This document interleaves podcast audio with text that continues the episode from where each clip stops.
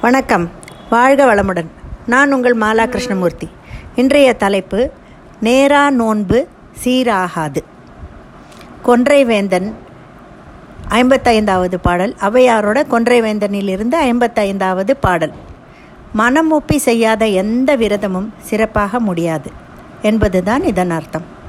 ஐந்து புலன்களையும் ஆறாவதான மனம் கொண்டு தெரி தெரி நெறிப்படுத்துதல். இந்த மனம் ஒப்பி செய்யும் விரதத்துக்கு மிகவும் அவசியம்.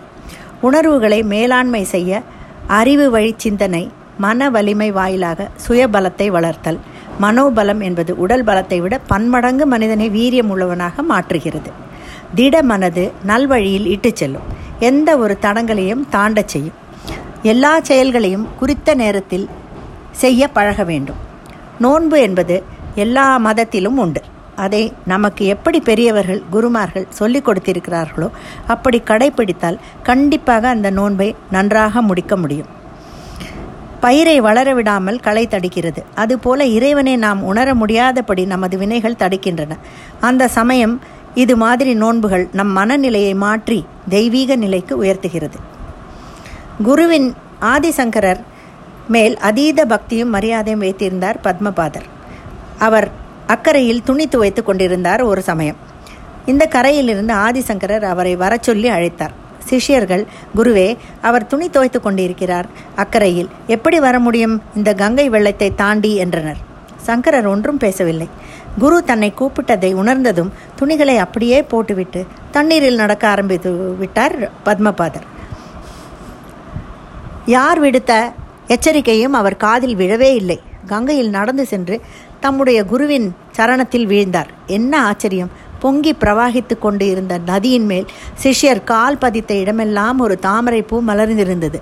அதுவே அவருக்கு பதுமபாதர் என்ற பெயரை கொடுத்தது. பதுமபாதருக்கு அவரை அவருக்கு ஆழத் தெரிந்திருந்தது. குரு பக்தியில் பூரண நம்பிக்கை இருந்தது. குருவின் ஆணை அவருக்கு எல்லாவற்றையும் விட மேலானதாக இருந்தது.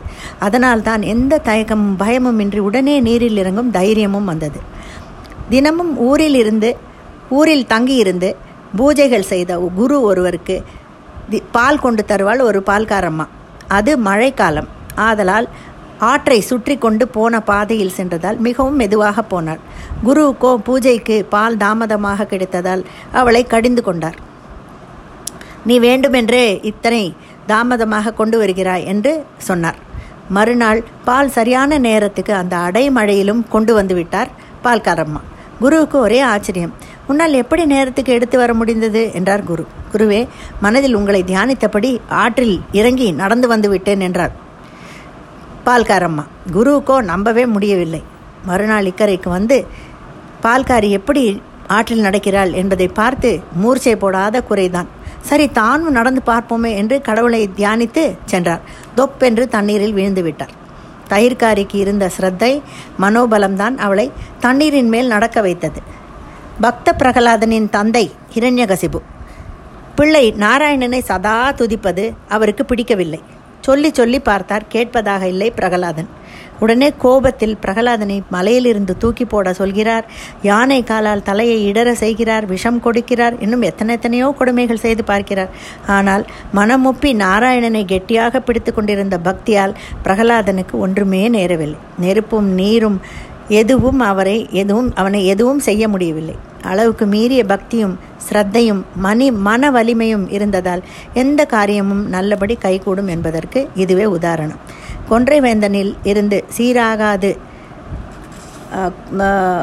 மனமொப்பி நேரா நோன்பு சீராகாது என்று ஔவையார் சொன்ன இந்த பாடல் மூலமாக இதை நாமும் தெரிந்து கொண்டிருக்கிறோம். நன்றி வணக்கம்.